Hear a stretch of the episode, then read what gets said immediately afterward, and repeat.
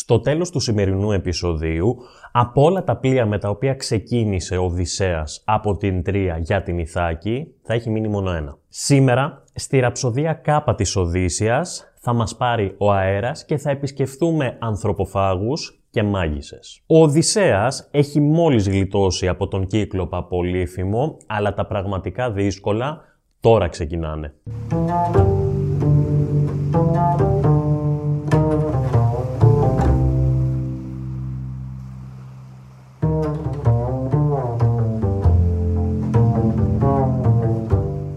Φίλες και φίλοι της μυθολογίας, του Project The Mythologist και δικοί μου φίλοι, τολμώ να πω, σας καλωσορίζω σε ένα ακόμα επεισόδιο του επικού podcast. Στο podcast που μέσα από την Οδύσσια του Ομήρου ταξιδεύουμε μαζί με τον Οδυσσέα στην προσπάθειά του να επιστρέψει στην πατρίδα του, στην Ιθάκη και τον συντροφεύουμε σε επικίνδυνες θάλασσες και ακτές. Σήμερα θα μας απασχολήσει η ραψοδία Κάπα, στην οποία θα συντροφεύσουμε τον Οδυσσέα σε πραγματικά μεγάλους κινδύνους, εκεί όπου θα αντιμετωπίσει τόσο τις μεγάλες λύπες αλλά και τις χαρές που έχουν να του προσφέρουν οι τόποι που θα επισκεφθεί. Πριν όμως μπούμε στο ψητό, όπως κάθε εβδομάδα θέλω έτσι και σήμερα να καλωσορίσω στην παρέα μας τους νέους Patreons του καναλιού. Κριστίν Τολίδου και Μαρία Στεφανάκου, καλώς ήρθατε και επίσημα στη μεγάλη μας παρέα. Μετά το τέλος του επεισοδίου σας περιμένω στο γνωστό μας ραντεβού στο Patreon για την ανάλυση της ραψοδίας που πρόκειται να ακούσετε εδώ. Επί τη ευκαιρία θέλω να ευχαριστήσω θερμά για ακόμα μία φορά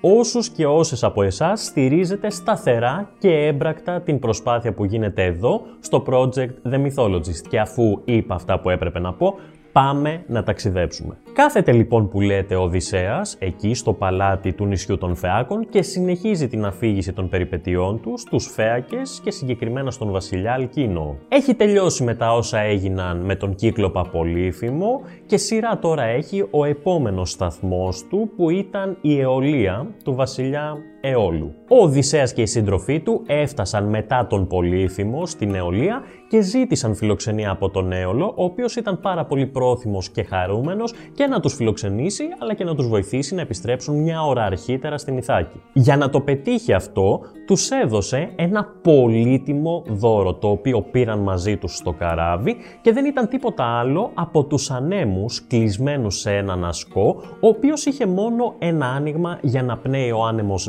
Ζέφυρος και έτσι να πλεύσουν γρήγορα και με ασφάλεια για να φτάσουν επιτέλους στην Ιθάκη. Και όντως έτσι έγινε φίλες και φίλοι και ο Οδυσσέας με τους συντρόφους του φεύγοντας με τη βοήθεια του ανέμου Ζεφύρου έφτασαν λίγο πριν την Ιθάκη. Πόσο λίγο, το εννοώ πάρα πολύ λίγο. Όπως μας λέει ο ίδιος ο Οδυσσέας, έβλεπαν από μακριά τις φωτιές που άναβαν οι κάτοικοι της Ιθάκης στα σπίτια τους. Φανταστείτε συγκίνηση και χαρά. Ο Οδυσσέας ανυπομονούσε τόσο πολύ να γυρίσει και να επιστρέψει στην Ιθάκη που την έβλεπε απέναντί του, που κρατούσε μόνο αυτό στο πιδάλιο και δεν άφηνε κανέναν άλλο να οδηγήσει. Μπας και φτάσουν μια ώρα αρχίτερα και πάντα με ασφάλεια. Μόνο που από την κούραση κάποια στιγμή αποκοιμήθηκε στο πιδάλιο και τότε οι σύντροφοί του πάνω στο πλοίο άρχισαν να ψιθυρίζουν μεταξύ τους. Τι ψιθύριζαν; Άρχισαν να σχολιάζουν τον ασκό που είχε δώσει ο Έολος στον Οδυσσέα, γιατί πίστευαν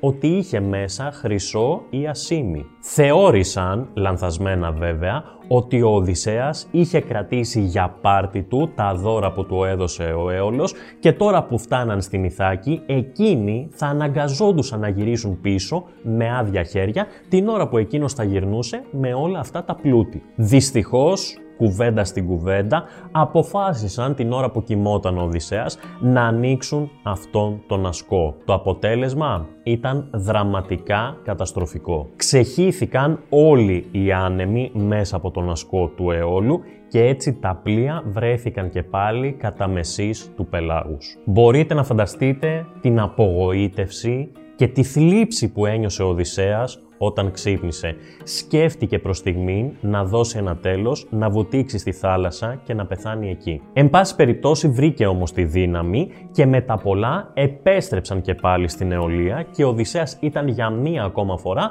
μπροστά στον Έολο μέσα στο παλάτι. Μόνο που αυτή τη φορά ο Έολος δεν ήταν καθόλου φιλικός και φιλόξενος. Το αντίθετο μάλιστα.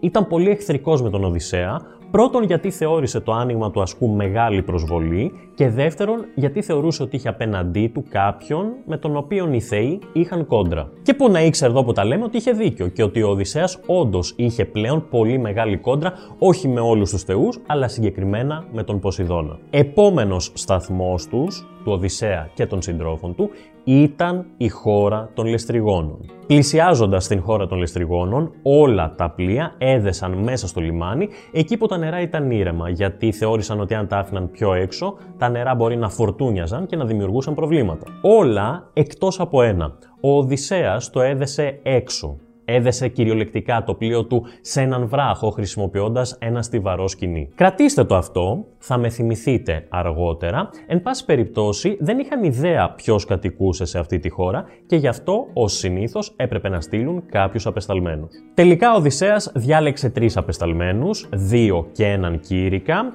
οι οποίοι θα μάθαιναν πολύ γρήγορα ότι βρίσκονταν στη χώρα των λεστριγόνων, των γιγάντων και το γεγονός ότι ήταν γίγαντες δεν ήταν το πιο επικίνδυνο. Το πιο επικίνδυνο ήταν ότι οι λεστριγόνες, αυτοί οι γίγαντες, ήταν ανθρωποφάγοι. Μπαίνοντας στο παλάτι του Αντιφάντη, του βασιλιά των Λεστριγόνων, πάρα πολύ γρήγορα και με συνοπτικές διαδικασίες, ο ένας από τους τρεις έγινε το μεσημεριανό του. Με τα βίας πρόλαβαν οι άλλοι δύο να επιστρέψουν πίσω, όμως το κακό είχε ήδη γίνει. Γιατί ο Αντιφάντης είχε ήδη ειδοποιήσει όλους τους Λεστριγόνες της χώρας του ότι κυκλοφορούσαν άμεσά τους φρέσκο ανθρώπινο φαγητό. Έφτασαν οι λεστριγόνες όντως μέχρι την ακτή και εκεί κατέστρεψαν όλα τα πλοία. Οι άνθρωποι έπεσαν μέσα στη θάλασσα και οι λεστριγόνες κυριολεκτικά ψάρευαν για να φάνε μέχρι που τους έφαγαν όλους. Όχι όλους, εκτός από τον Οδυσσέα και τους δικούς του συντρόφους του δικού του πλοίου, το οποίο δεν ήταν όπως σας είπα κοντά στην ακτή, αλλά ήταν αρκετά πιο μέσα στη θάλασσα. Ο Οδυσσέας είχε παρκάρει πιο έξω και έτσι έκοψε το σκηνή που κρατούσε το πλοίο στο βράχο και έπλεψε επιτέλους με ασφάλεια μαζί με τους συντρόφους του γλιτώνοντας στο τσακ και από εκεί. Επόμενος σταθμός τους ήταν η ΕΕΑ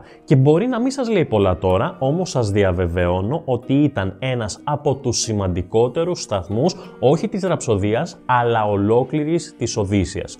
Η ΕΕΑ ήταν το νησί της Κύρκης. Φτάνοντας στο νησί, ο Οδυσσέας και οι σύντροφοί του, με το μοναδικό πλοίο που είχε πλέον επιβιώσει, δεν ήξεραν ποιος κατοικούσε εκεί στην πραγματικότητα. Έτσι, με κλήρο έστειλαν και πάλι απεσταλμένους και όπως έχουμε δει σε προηγούμενες ραψοδίες και στο προηγούμενο αυτό γεγονός με τους ληστριγόνες, αυτό σπάνια πήγαινε καλά. Αυτή τη φορά τους απεσταλμένους δεν τους έφαγε κανείς, αλλά συνέβη κάτι άλλο αρκετά περίεργο. Μέσα στην πλούσια και πανέμορφη φύση του νησιού, με τα πολλά και άγρια ζώα, ζούσε η μάγισσα, η για άλλους θεά, Κύρκη, η οποία είδε τους απεσταλμένους, τους έβαλε στο παλάτι της και τους πρόσφερε μέλι, τυρί, κρασί, νερό και ό,τι άλλο επιθυμούσαν. Δυστυχώς, μέσα στις τροφές και τα ποτά τους έριξε και ένα φάρμακο το οποίο τους έκανε να ξεχάσουν την επιστροφή τους και σαν να μην έφτανε αυτό, τους ακούμπησε με τη ράβδο της και τους μεταμόρφωσε σε γουρουνάκια. Μόνο ένας γλίτωσε και πάλι ο Ευρύλοχος, ο οποίος επέστρεψε θρυνώντας τον Οδυσσέα για να του πει τα κακά μαντάτα. Το ξέρετε τώρα τον Οδυσσέα, δεν ήταν και για πολλά πολλά.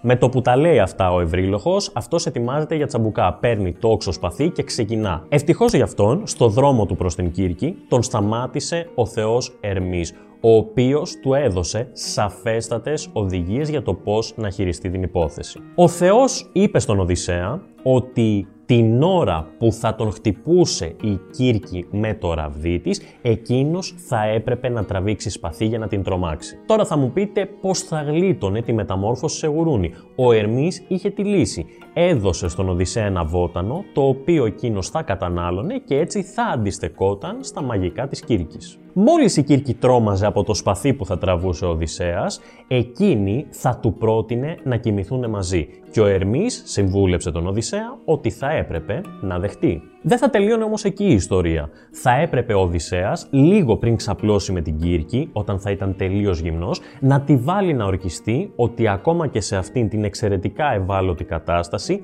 δεν θα του έκανε κακό. Ο Οδυσσέας ακολούθησε τις οδηγίες του Ερμή κατά γράμμα και η Κύρκη κόμπλαρε για τα καλά. Κατάλαβε γρήγορα ότι δεν είχε απέναντί της έναν συνηθισμένο άνθρωπο και θυμήθηκε που κάποτε ο Ερμής της είχε πει ότι ο Οδυσσέας, ο βασιλιάς της Ιθάκης, στην επιστροφή του από την Τρία θα περνούσε από το νησί της. Οι δυο τους όντως έκαναν ακριβώς αυτά που είχε πει ο Ερμής και έκαναν και έρωτα. Και μπορούμε να φανταστούμε κάπου στην Ιθάκη την καημένη την Πινελόπη να περιμένει τον άντρα της υπομονετικά.